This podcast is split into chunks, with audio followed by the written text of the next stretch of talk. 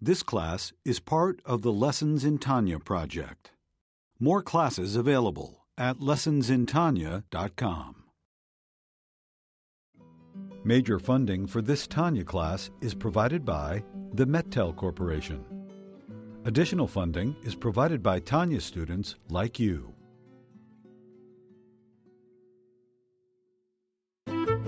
Lessons in Tanya. The Tanya of Rabbi Schneur Zalman of Liadi, taught by Rabbi Ben Zion Krasniansky. Tanya's text elucidated by Rabbi Yosef Weinberg.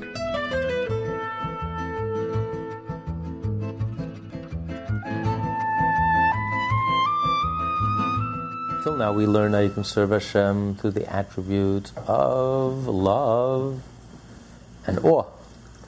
But there's another central attribute, which is the attribute of compassion, represented by Yaakov. Abraham represents love, Yitzchak represents awe, and Yaakov represents compassion. That when you meditate and reflect on the existential angst of the soul, how for the soul to enter into human consciousness, for the soul, this is a traumatic experience. And then to add insult to injury, we make poor choices. So we sink deeper and deeper into the hole and we create a darkness, a dungeon, our own dungeon, which causes the soul, inflicts on the soul tremendous pain. And then when you realize it's not just you who are in pain, your soul is, on, is in pain. God Himself is in pain because our soul is tied up to God. So whatever we do, we affect Hashem. It's like a rope. We're tied up. We're inseparable. So you schlep our end of the rope, you schlep the other end of the rope. So whether we like it or not, whether Hashem placed His destiny in our hands. And He left His destiny in our hands, our choices. If we make poor choices, we schlep Hashem into the dungeon. Achmadas. If you don't have pity and compassion on yourself, you don't have pity and compassion on the soul, on your soul, and the little innocent child inside of you. Have Rahmanas on Hashem. To even a person who's callous, even a person who's hard, person who has no love and no feelings and couldn't care less. But Rahmanas, how can you see the pain? How can you see your soul in so much anguish and so much pain? How can you sit by and see Hashem in so much agony and so much pain and be indifferent? You have to care, you have to take it to heart. And that wakes you up. And that causes you to return to Hashem. How do you return to Hashem? How do you soothe the pain of the soul? There's only one way, one balm, there's only one medicine to soothe, to ease the pain of the soul. And that is Torah mitzvah. When you study Torah, your soul is calm. You do a mitzvah, your soul feels at home. When you're praying, the soul is back in the royal palace. So for those brief moments, the soul can forget about its pain. Forget where it's at. Forget its situation, its scars, its wounds, its afflictions, its angst. For a few brief moments, the soul is free. The soul is liberated. The soul is relaxed. The soul is at home. So if you have Rahmanas, you see a person who's suffering, it touches your heart. You can't stand and watch a person suffer. It touches you and it moves you to do something about it. If I can help this person, if I can relieve this pain, I can't just sit back and do nothing. I can relieve his pain. It's up to me. I can sit down and open a book and start learning Torah. I can start doing a mitzvah. I can do the right thing. It's up to me. No one is stopping me. So when you see someone being tortured and in such agony and in such pain, and you can do something about it, you have Rahmanas, it touches you. And it moves you. It moves you to study Torah, it moves you to do mitzvah. out of compassion. So there's life to this mitzvah. There's life to this Torah. There's a spiritual energy, compassion, which in a sense is even deeper than love and awe. The very word in Hebrew for Rachmanis, for mercy, is Rachamim. Rechem is numerical value. This is pointed out by the Rebbe's father, Rebbe Levi Yitzchak. Reish Ches, the very first two letters of Rachamim, is 208, which is the numerical value of Yitzchak. Yitzchak is, its Kuf is 100, its Tzaddik is 9, Yud is, is, is 10, that's 200, and Ches is 8, 208. So Ra, Ra, Ches represents Yitzchak, which is strength, awe, intensity, sacrifice, and restraint. And then Mayim, it's Racha Mim, Mayim is water, compassion. It flows, it's giving. Because the word Rachamim is a compassion, compassion is a combination of awe and love. It encompasses awe and love. Because it goes deeper than love or awe. It reaches even, even when someone is accused, and even when someone stands in justice, and even when someone is found guilty. But you have compassion. Mercy and compassion reaches much deeper. You know, even people who are closed-hearted, who are, there's a point of humanity when you have Rahmanas, when you see someone in a terrible situation, in a miserable situation, your heart melts. Your heart is, you have compassion. It awakens a humane feeling inside of you. So even when you can't be reached ordinarily, your heart is closed, but mercy, compassion reaches very deep. So even when a Jew's heart is closed, you're not excited about serving Hashem. You don't. You're not madly in love. You don't feel that passion. You don't feel that enthusiasm, that vibrant dynamic energy, or you don't sense that awe of Hashem, you don't sense Hashem's presence. But Rahmanas, you can have pity, you can have mercy, you can have compassion.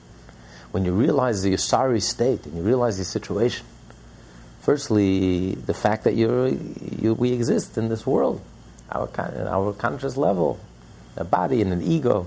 For the soul, every moment of life, it's a traumatic experience because the soul can never get used to it. Where did the soul come from? Look where it's at now. It's from the peak to the abyss. And the soul never gets used to it. So The soul is in a miserable situation. The soul is in agony. The soul is suffering from constant angst. And that's why we're very agitated. Consciously and subconsciously, there's a lot of tension. Psychologists will tell you that Jews are from the most, the angriest patients. There's a lot, they carry around a lot of tension, whether they're conscious of it or not. They just walk around with constant tension. Because the soul is in agony. The soul is, is tense because the soul can never make peace. We drown it out, we ignore it, we, we don't listen to our conscience. Our conscience is screaming and yelling. Sometimes it yells so loud that it's silent. It's a silent yell. It's louder than the loudest yell. It's so deep that you just you're numbed into silence. So your soul is crying. You don't hear it. Doesn't mean you're not shouting. If you listen, it's shouting. It's louder than the louder shout. The soul is crying, hungry, thirsty for some godliness, for some soul starves, cut off, hungering, yearning, something real, something godly, something divine. The person ga- uh, gra- gasps for air. You know, you've been in a stuffed room, a stuffy room. You've been locked in a stuffy room for three days, and suddenly you get some fresh air. You know, the soul is in agony. Especially the choices that we make. We rub it in to add insult to injury. We add to that agony. Because every time we do a sin, every time we do something wrong, we don't do the right thing, it, it just deepens our crisis, our pain. And then Hashem is suffering. The Shekhinah is suffering. So have Rahmanas, even if you have a, a, a heart of stone, you see someone suffering, and you can do something about the suffering. You can alleviate the suffering. How do you alleviate the suffering? Every time you sit and study Torah, every time you do a mitzvah, every time you pray, you give tzedakah, you are alleviating your soul suffering.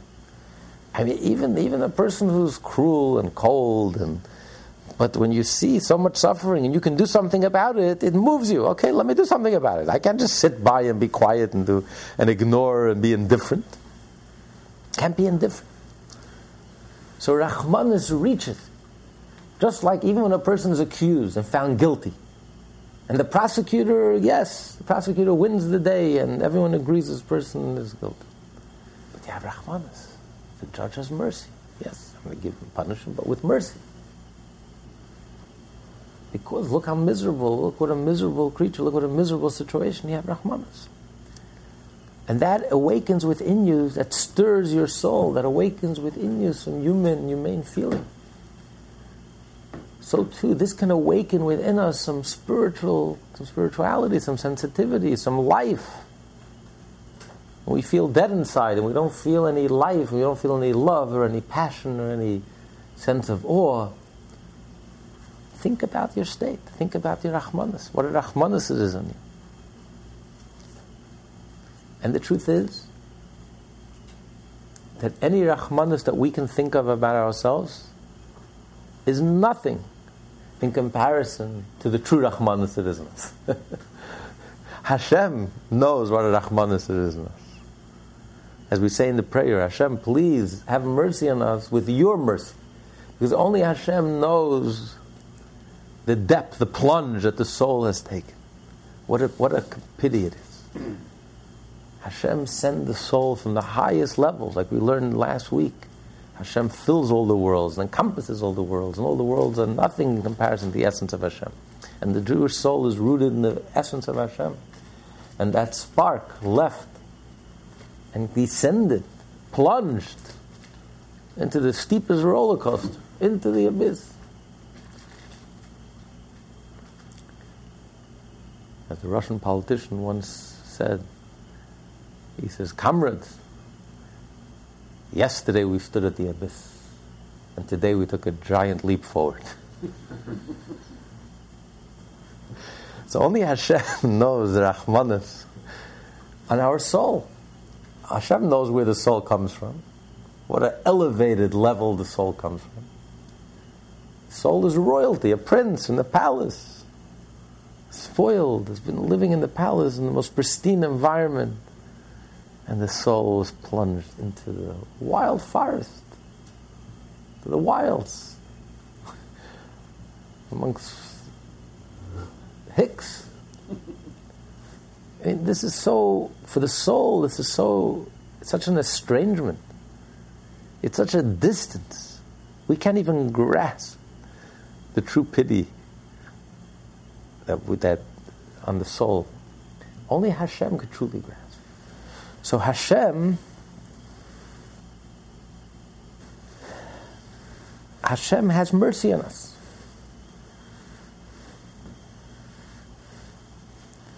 And we awaken from within Hashem, we awaken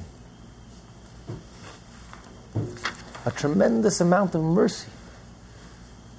We awaken from within Hashem that Hashem should have mercy in our soul and illuminate our soul, radiate our soul, illuminate our soul with an illumination, a godly illumination that should spark, spark us back to life.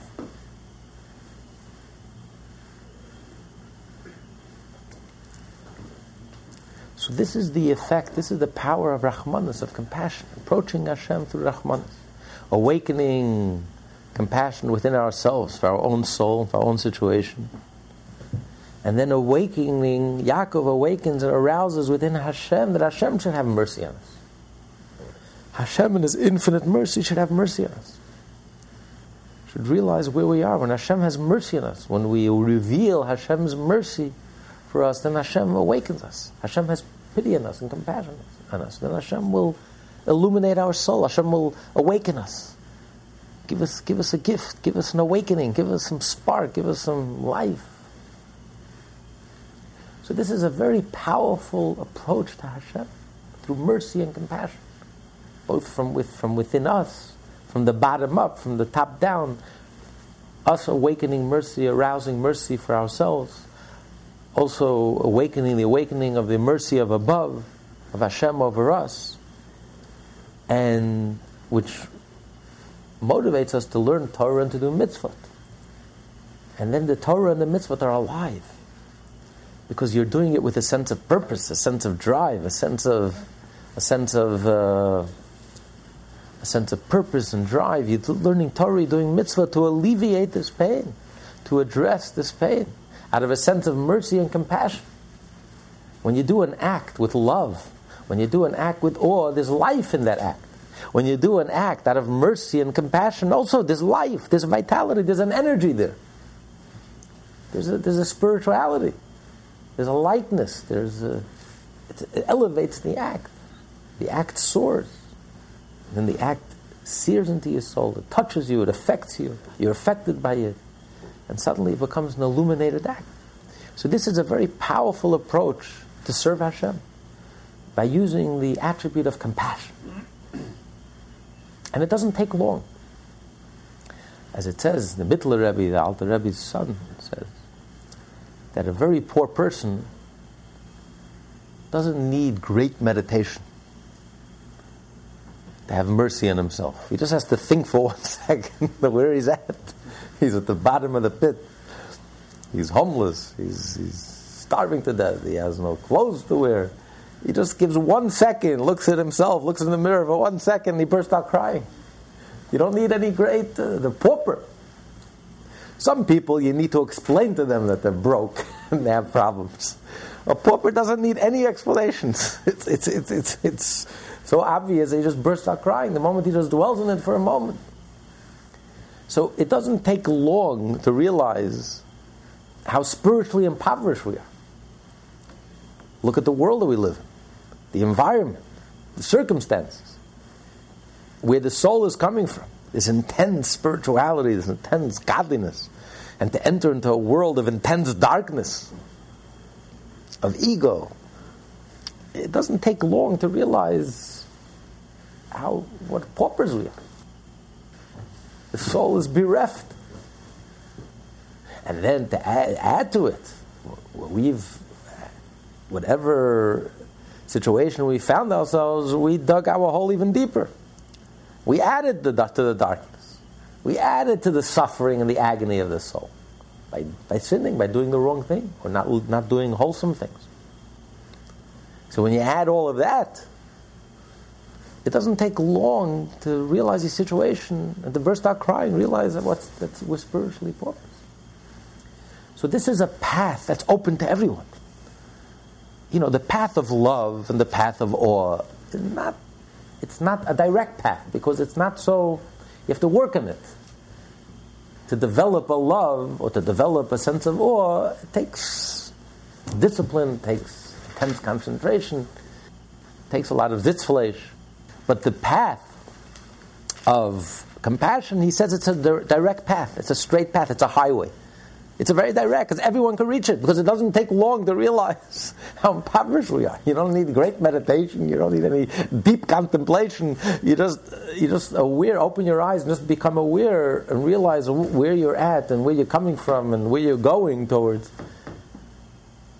It's it's enough to evoke a sense of mercy and compassion, and that wakens your heart.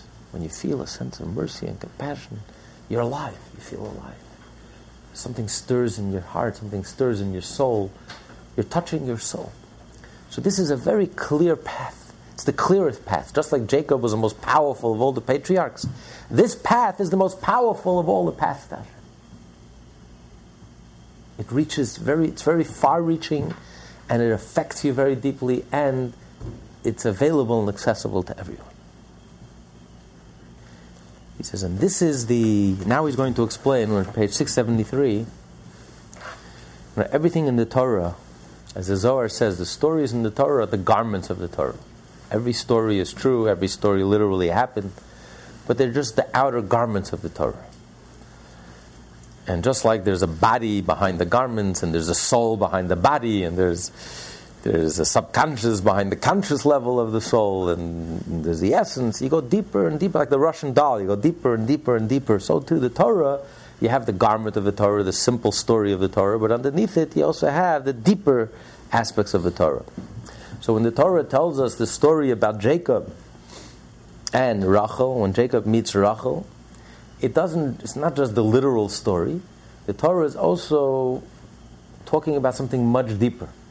As a Shelah HaKadosh used to say, we think that the Torah is speaking about the simple and it's hinting at the spiritual. He says, no, it's the exact opposite. The Torah speaks about the spiritual and then hints at the material. Because the material evolves from the spiritual. The physical is just a reflection of the spiritual. The na- physical eye is just a reflection, perfect reflection, of your spiritual ability to see, the ability of your soul to see. So the physical is just a, a reflection of the spiritual. So the, the Torah, you have to reorient our ways, how we look at the Torah. We have to realize that the Torah essentially speaks about the spiritual. Yaakov represents something spiritual, and Rachel, Rachel represents something spiritual, something divine, and something godly. But the Torah encloses itself in the material. It manifests itself also in the material, in the physical Yaakov, in the physical Rachel. But every story in the Torah really primarily is talking about the spiritual and the divine. It also manifests itself in the simple story. So when the Torah tells us the story, Yaakov, the first time Yaakov met Rachel and he cried, what's the Torah really speaking about? What's this story really talking about? Not just the historical event that happened thousands of years ago, 3,500 years ago, 30, 30, 3,600 years ago. This is the Torah is speaking about something, Torah is eternal. Torah is speaking to us. Torah is the blueprint of reality. So, what it means on a deeper level, he's going to explain that Yaakov represents the attribute of compassion, the divine attribute of compassion. Rachel represents the Jewish people, the Jewish whole. And Yaakov begs and asks Hashem for mercy, that Hashem should have mercy on the Jewish people, to illuminate our darkness, illuminate our situation, to redeem us from our situation, to connect with us. So then, the Torah that we do and the mitzvah that we do are alive. They have spirituality to them, they have spiritual life. Because there's an awakening, there's a stirring, there's some inner stirring. It's a response. And Hashem has compassion on us, and then the Torah that we learn is illuminated. Hashem reveals Himself in the Torah that we learn. Hashem reveals Himself in the mitzvah that we perform. So the mitzvot are alive from our end and from Hashem's end. Let's learn inside. Uh, the second paragraph on page 673. This is the meaning of the verse. This is the meaning of the verse. And Jacob kissed Rachel and lifted up his voice and wept. For Rachel is Knesset, Israel, the community of Israel, the fount of all souls. Rachel represents the supernal attribute of Malchut, of Atzillah, the source of all Jewish souls. And Jacob, with his supernal attribute, the attribute of mercy of Atzillah, is the one who arouses great compassion for her. For Rachel was source of all Jewish souls. And he lifted up his voice upwards to the fount of the higher mercies, to the source of the thirteen divine attributes of mercy. The thirteen divine attributes of mercy are far loftier than the supernal attribute of mercy of Atzillah, for the latter is but an attribute of the spiritual world, and is hence bound, bounded, while the thirteen divine attributes of mercy, transcending all worlds, are boundless. They are the fount of all mercies, including the level called the mercy of Atzillah. We have find two expressions. One expression is Av HaRachaman, a father who is merciful. And then there's another expression Av HaRachamim, a father who's like the source of mercy, the source of compassion.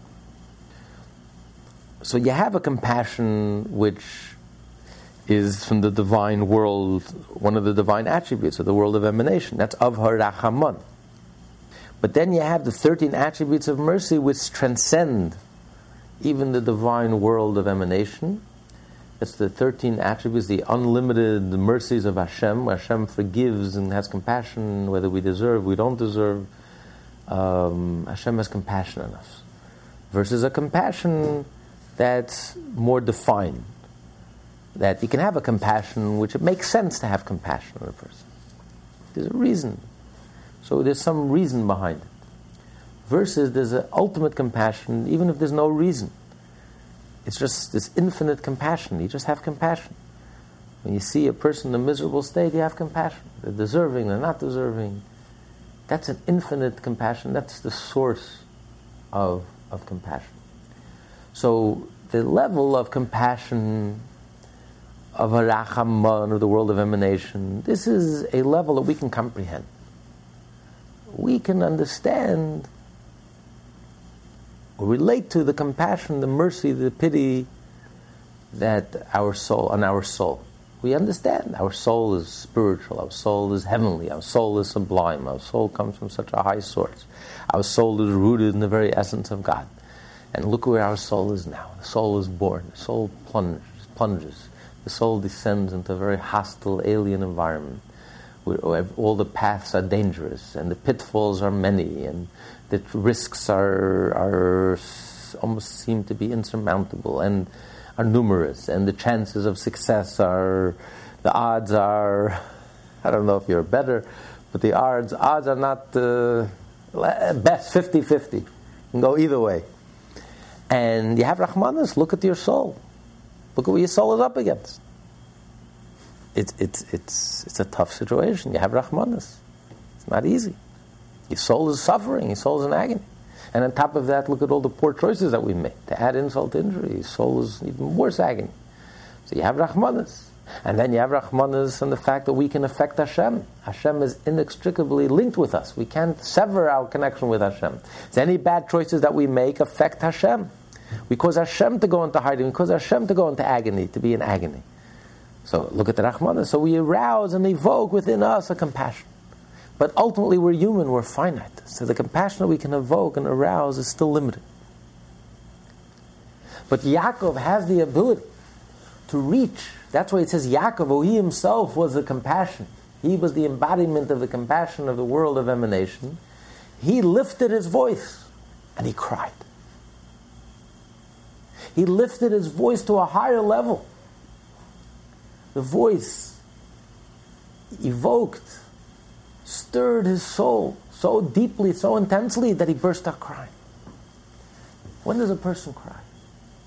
Crying is not a logical event, it's not something you plan, unless you're in Hollywood. Crying is genuine.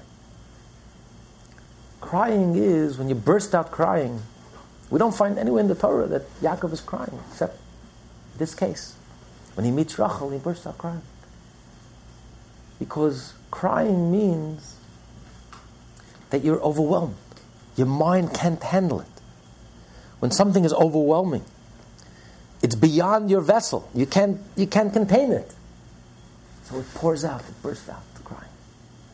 When you can't contain it, it's so deep and so intense, it's too much. You just burst out crying. Crying is very deep. Crying is very spontaneous. Crying is something stirs very deep inside of you that your mind can't contain. So he burst out crying. So crying, lifting up his voice and crying means that he was reaching out and touching the source of compassion, the source of Yaakov, which is the 13 attributes of mercy which transcend the finite compassion as it's revealed in the world of emanation. It's the undefined compassion touching the very divine itself. So Yaakov was stirring and evoking this compassion, this divine compassion on the soul. Look at the soul. Look at where the soul is at. Only you, Hashem, know the true Rahmanas, the true pity at the soul. Only you know where the soul is coming from. Only you know what the soul is made up of. Only you know what the soul is really all about. And look where the soul is now in a concentration camp, a dungeon, dark place. So you evoke Hashem's mercy. The supernal attribute of mercy of Atzilut is known as Av HaRachaman, the merciful Father, while the 13 divine attributes of mercy are called Av, Av HaRachamim, the Father and source of mercy. It is for this reason that on especially propitious occasion, the term Av HaRachamim is used in the prayer rather than Av HaRachaman. Only on the special days we say Av Harachamim. On the holiest of days, we can evoke and touch the divine attributes of mercy. Because something has to stir very deep in your soul to touch such a deep place, the divine attributes of mercy that are undefined, unlimited. And that's the level of Av Harachamim. This, then, is the meaning of and Jacob lift up. Jacob elevates his supernal attributes, the mercy of Atzilut, to the level of the mercies of the 13 di- divine attributes of mercy. The verse goes on to say, And he wept, in order to awaken and draw from there, from the boundless divine mercies, abundant compassion upon all the souls and upon the fount of the community of Israel, to raise them from their exile and to unite them in the Yichud Elyon, higher unity, of the light of the blessed Ein Sof at the level of kisses. So even though, as a result of our misdeeds, we ended up in exile, which is not just we are in exile, Hashem is in exile, the divine is in exile, godliness is completely concealed and in exile, and in pain and struggle. And yet, because Yaakov aroused within Hashem his 13 attributes of mercy, so therefore Hashem, out of his infinite compassion, enabled us through Torah mitzvah to redeem ourselves from the exile, even while we're in exile. Hashem threw us a rope, Hashem enabled us, gave us the ability to reconnect the soul to the infinite, to reconnect. That not only could we soothe the soul, soothe it of its pain, because when the soul is studying Torah and doing mitzvah, the soul is no longer in pain. This, the moment the soul learns Torah and does mitzvah, it justifies all that anguish because at this moment the soul is back in the palace. And it also elevates the soul from its descent and its plunge and from its sorry state of being, spiritual state of being. Because right now, when you're studying Torah and doing mitzvot, you're enveloped within the divine. You're kissing the divine, you're touching the divine. So you're, you're, you're one with the infinite. You're in a beautiful place. And also,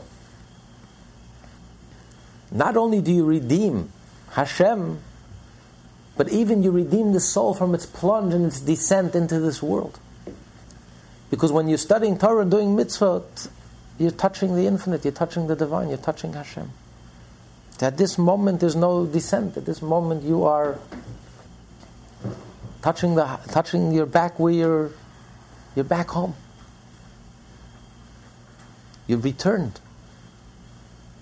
You've redeemed yourself. You've returned home. You're back in the royal palace. So Hashem, in His infinite mercy, enabled us and gave us a way how to, to do something about this. To redeem the soul and to soothe the soul and to return it back to its original place through Torah and mitzvah, even when we're in exile. So this is Hashem's infinite mercy that He enabled us and gave us the ability to reconnect, to once again touch the divine and be touched by the divine and to reconnect. This comes from Hashem's attributes of mercy, 13 attributes of mercy. And then the, the Torah that we learn in the mitzvot is like a kiss. It's a loving it's a it's a kiss. It's a two-way kiss. Hashem is kissing us, and we're kissing Hashem. Because we evoke compassion within our soul. Something stirs within us, and we want to reconnect with Hashem. We realize the compassion and the mercy and the pity in our soul, and we want to do something about it and reconnect with Hashem. And Hashem is giving us the Torah and the mitzvot, and He's in, uh, kissing us, and He's touching us, and we're once again back with the infinite, back with the divine. You're enveloped within the divine. You're kissing the divine, you're touching the divine. So you're, you're, you're one with the infinite. You're in a beautiful place. And also, not only do you redeem Hashem, but even you redeem the soul from its plunge and its descent into this world. Because when you're studying Torah and doing mitzvot, you're touching the infinite, you're touching the divine, you're touching Hashem. At this moment, there's no descent. At this moment, you are touching, the, touching your back where you're, you're back home. You've returned. You've redeemed yourself. You've returned home. You're back in the royal palace. So Hashem, in His infinite mercy, enabled us and gave us a way how to, to do something about this, to redeem the soul and to soothe the soul and to return it back to its original place through Torah and mitzvah, even when we're in exile. So this is Hashem's infinite mercy that He enabled us and gave us the ability to reconnect, to once again touch the divine and be touched by the divine and to reconnect. This comes from Hashem's attributes of mercy, 13 attributes of mercy. And then the, the Torah that we learn in the mitzvot is like a kiss. It's a loving, it's a, it's a kiss, it's a two-way kiss. Hashem is kissing us and we're kissing Hashem. Because we evoke compassion within our soul. Something stirs within us and we want to reconnect with Hashem. We realize the compassion and the mercy and the pity in our soul and we want to do something about it and reconnect with Hashem. And Hashem is giving us the Torah and the mitzvot, and He's in, uh, kissing us, and He's touching us, and we're once again back with the infinite, back with the divine. So this is the attribute of Yaakov. This is what Yaakov represents. This is the essence, the soul of Yaakov. Pity, mercy, compassion. And Yaakov has the ability to evoke a response from within Hashem. So Yaakov awakens us, but he also awakens Hashem, so to speak, the divine attributes of mercy. And as a result, what happens as a result? As a result, he kisses us. The Torah is a kiss from Hashem. Mitzvot is a kiss from Hashem. What a beautiful thought. What a gentle thought, what a beautiful thought, what a loving thought. Hashem is kissing us. When we're studying Torah, it's Hashem's kiss to us. We do a mitzvah. Hashem is hugging us. And is bringing us back home. Enabling us to reconnect. So we can do something about our state. We're not, we're not stuck suddenly there's movement. There's change. There's a possibility of change. We can move beyond our state, sorry state. We can change, we can shift. By studying Torah and doing mitzvot, we can change our state of being. Instead of being in a dungeon, in prison, suddenly in exile, we're free, we're redeemed, we're reconnected, we go back home. There's movement. As a result of this pity. So that's how he interprets the verse. Yaakov kissed Rachel. He lifted his voice and he cried. And that evoked mercy and compassion, which led to Yaakov kissing Rachel. So it seemed that the verse is out of sequence. It should have said, Vayisas vayev. First he cried, and then he kissed her. The kiss is a response to the cry. He's explaining here that the cry is the evoking of mercy and compassion. Once you touch and you stir up mercy and compassion, then there could be change, then there could be movement. Then things start moving and changing, then comes the kiss. So the sequence is the reverse. The pasuk first says, "Vayishak Yaakov Rachel." He kissed her, and then he lifted his voice and cried, and then he asked her, "Who are you?" but the HaEzer says, "No, the simple pshat is not like that. The simple pshat, you have, you have a you have a chumash. You want, you want to bring a purple chumash? So it says like this. It says Yaakov kissed Rachel, and he lifted up his voice and he cried. And says Yaakov told Rachel, "I'm your uncle, the son of Rivka." So the says that really the verse is backwards. This happened out of sequence. The first thing that happened is he told her who he is. Do you want to see the, the Mikra Gedolah? No, no, no. The first thing he told her, he told her who he is. That's verse 12. Then the next thing that happened is the end of verse 11. He cried. And then the third thing is he kissed her. Not in sequence. And, and that's how he's explaining it here. That what came first? First came the crying, and then came the kiss. He says, first comes the crying, first comes the mercy, the compassion, the stirring of the heart, the awakening of the heart, some feeling, some connection, some movement, some inner stirrings, which leads to the kiss. Now you're motivated to kiss Hashem, now you're motivated to study Torah. Because studying Torah is kissing Hashem, is healing your pain, is addressing your situation, is soothing the pain of the soul, is answering the existential angst of the soul. You're going back. You're going back to heaven. You're going back to the infinite. While you're in exile, while you're a soul in a body, while you're living in this material, coarse, dense, physical, material, dark world. And while you're in a state of exile, spiritual exile, you've sinned and you messed up and you're in exile and the whole world is in exile and we're in a sorry state. Why, in this midst of this state, we can kiss Hashem. While we're crying, there's something to cry about. Look at where we're at. Look at us. And what's the answer? A kiss. Out of this crying comes the kiss, comes the connection comes the Torah and the mitzvot that's done with love, with, with connection, with, with heartfelt.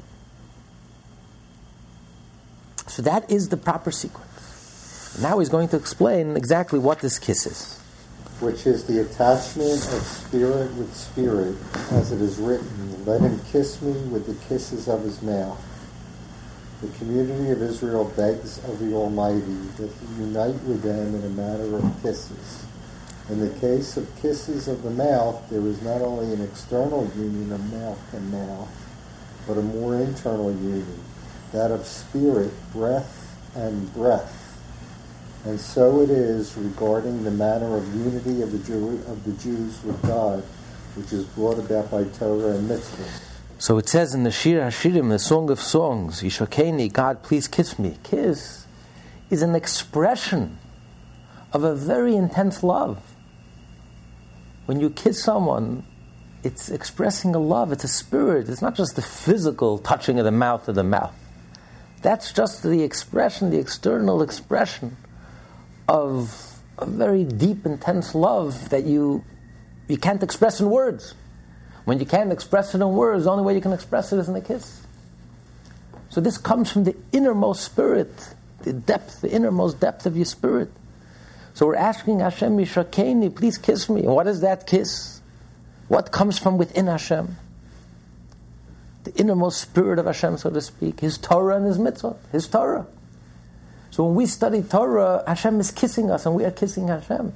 It's, it's, a, it's a connection, it's a union of two souls of Hashem and us, and us and Hashem. It's an internal connection. Just like when you study Torah, It's an internal connection. When you study Torah, you're saying the words of Torah. That's like the physical lips. You're moving your lips and you're saying the words of Torah. That's like the physical kiss. But what's beneath the Torah, you're understanding it, your mind, something internal.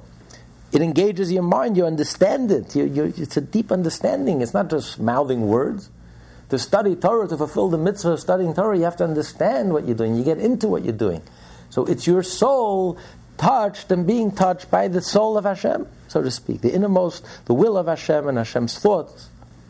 So this is the ultimate union, the ultimate connection. It's a kiss. It's the most loving act.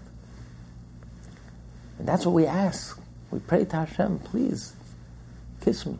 We want that, that soul touching the soul. We want that stirring. We want that soul connection.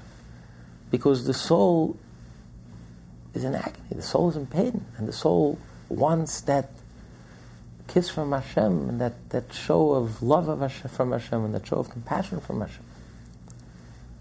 And then, then you have this connection. Okay, continue. Which means the union of the word of man who studies Torah with the word of God, namely the halacha, which is God's speech. This union resembles the kisses of the mouth. So too, through thinking Torah thoughts, mortal thought is united with divine thought. And so too, mortal action is united with divine action through active observance of the commandments, and in particular, the practice of charity and loving kindness. For chesed is the divine right arm, and man's kindness is a fitting vessel for God's kindness. And this is, as it were, an actual embrace.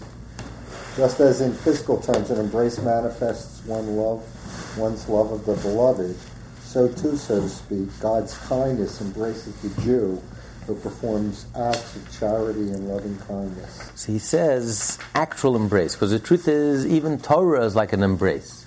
But the mitzvah, especially the act of tzedakah, because the primary, um, the kindness is the primary force and the ultimate act of kindness is the act of tzedakah, that is literally like an embrace. When you do an act of tzedakah, you literally, Hashem is literally touching you, embracing you. It's the ultimate act, just like embrace. When you love someone, you express it in an embrace. When you really love someone, it's an intense love, you embrace them. You hug them.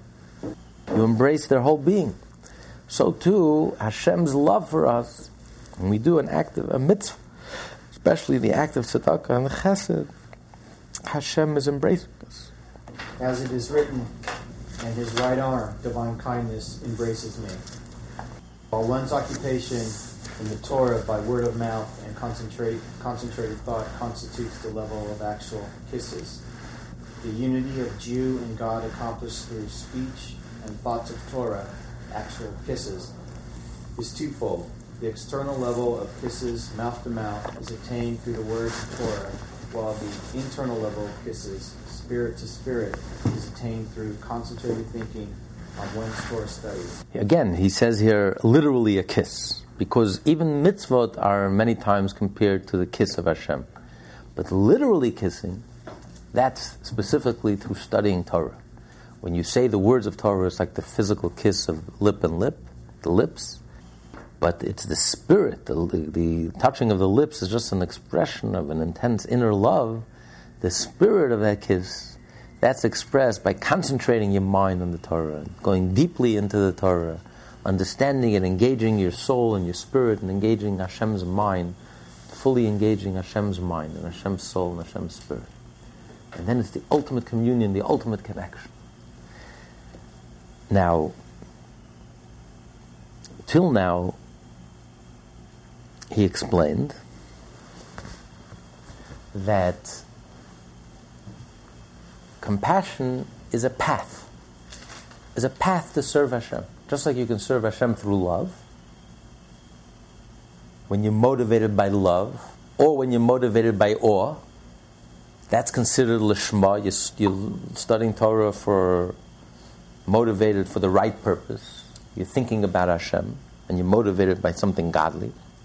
And therefore there's an energy to the mitzvah, there's an uplift, there, there's, a, there's an, a soul to the mitzvah, there are wings to the mitzvah. So too, there's a third path, through mercy, compassion, evoking a sense of pity, a sense of compassion on your situation, and realizing Hashem has compassion on our situation with Hashem's infinite compassion. And therefore, when you study Torah, it's like we rush, rush towards each other, and we embrace each other, and Hashem has compassion on us, and we have compassion on ourselves, and have compassion on Hashem, and we meet each other, and we embrace each other, and we uh, fiercely engage in the Torah and the mitzvah, and then the mitzvah come alive. Now he's adding that in addition to that, compassion and mercy and pity is also a way to evoke a sense of love. When you don't feel any love in your heart, you don't feel any love in your heart. You feel clogged, or there's no love in your heart. You can't evoke, stir in your heart any sense of love. But when you have mercy and compassion, that could stir up your love. That can evoke within you that love. It can waken up your heart. When your heart is closed and you don't care, stop caring. I don't care. I'm not interested. There's no love, there's no interest, there's no energy, there's no passion, there's no. Your heart is shut down. You're not attracted. There's no sense of awe. You're not repulsed. You just couldn't care less. How do you reach? How do you reach your heart? How do you reach yourself? How do you awaken your ability to love? He says through compassion. You know, you can't hate something you have pity on. Someone you have pity on, you can't hate. Because pity, compassion goes very deep pity, compassion, you go deeper. You go beneath the surface. And when you have pity on someone, you can't hate someone you have pity on. If you see someone acting out, instead of being angry, if you have compassion on them, you realize where they're coming from. Had a terrible childhood, had a horrible upbringing, they had horrible circumstances. Once you put it into context that they're acting out is just a camouflage to camouflage their insecurities and the more they're acting out, is the more insecure they are. So instead of taking it at face value and getting all flustered and getting so angry and defensive, when you realize, hey, there's a big baby here, a little baby crying out loud, you know, pretending to be an adult, and really, it's just when you have rahmanas. Once you get to that level, when you have rahmanas, you can no longer hate. All you can do is love that person because you love that fragile innocence that's lurking underneath that facade and that surface, uh, superficial reality that's being projected on the conscious level, but underneath all of that, there's something alive and human and real. And once you reach that place, then you have Rahmanas. Then there's a real person there. So that's the nature of mercy and pity and compassion. That it redeems the love, it re- evokes the love. And suddenly you can start, your heart starts stirring again. You can start loving that person again. There's a real person there. So even when love doesn't reach that place any longer, but compassion has the ability to go very deep and to awaken those dead feelings. When on the surface everything is, you don't feel anything, but with love you can awaken those feelings once again. Those feelings of love, and you can fall in love again, and you can, you can love once again. So this is the power of Yaakov. So Yaakov, not only if Yaakov has his own path of compassion to serve Hashem, but Yaakov also has the ability to stir up and to awaken our ability to love once again. In this way, through arousal of deep compassion for his soul, which brings about the study of Torah and performance of mitzvah, one is able to attain the level of Ahavah Rabbah, great love, in the, in the consciousness of his heart. His intense love of Hashem will be palpable as it is written of Jacob who redeemed Abraham. In the context of man's spiritual service, Abraham denotes man's love of Hashem, while Jacob symbolizes the attribute of compassion. When Abraham, the individual's love for Hashem, is hidden and must be redeemed and revealed, it is Jacob, the attribute of compassion, that brings about this redemption. The arousal of profound compassion for one's soul enables his latent love of Hashem to become manifest. So when a person is jaded And Abraham needs redemption, needs to be redeemed. Abraham represents love, but he needs to be redeemed. You can't access that love. That love is hidden and latent and inaccessible, and you feel jaded and you don't care. You don't. Your heart doesn't stir. But when you arouse a profound compassion for your soul, that awakens within you all those hidden feelings, all those feelings of love. It enables you, to gives you the ability once again to love, and it awakens all those feelings that may have been dormant for many, many years within you, and suddenly you feel this intense love for Hashem. So this is the power of Yaakov. Yaakov is able to redeem uh, Abraham. Is able to re- reveal that love. So this is a very powerful path, the path of compassion, of pity, of mercy, and um, this is a straight path, as he says in the beginning of the chapter. It's accessible to each and every one of us. It doesn't take much to awaken ourselves up to our sorry, sorry plight, our sorry state of being. Like the pauper just has to open his eyes and remind himself, and all of a sudden he bursts out crying because unfortunately it is a sorry state of being. The darkness that's all around us, the spiritual darkness that's almost oppressive, thick darkness. And um, you realize the situation, especially in today's day and age, when Hashem took away the last tzaddik, that you can't even see the tzaddik no longer. And, uh, you know, we live in a very, like a twilight zone, very spiritually oppressive time, uh, which seems overwhelming. And as soon as you remind yourself of this plight, you know, it doesn't take long to evoke, stir some feelings of pity and compassion on ourselves. And um, especially as a result of the choices that we made and, and the compassion we have for Hashem, the divine, the Shekhinah that we're schlepping into all these places, into the dungeon. And when you evoke that compassion, that can stir. And Yaakov is constantly evoking Hashem's compassion on us. So even in our state of exile, we have the ability to do something about our situation. It's not just to be, feel sorry for ourselves and to wallow in our misery. No. It's you feel compassion, and now I can do something about it. What's the answer? I have the antidote. I can study Torah. I can do mitzvot. Hashem is kissing us and He's illuminating our souls, and we're kissing Hashem. We're engaged in the Torah, fully engaged. Hashem is fully engaged in the Torah. We're fully engaged. And we're kissing each other, we're hugging each other. And at that moment, the soul is reconnected to its source, reconnected to the divine. It's back home.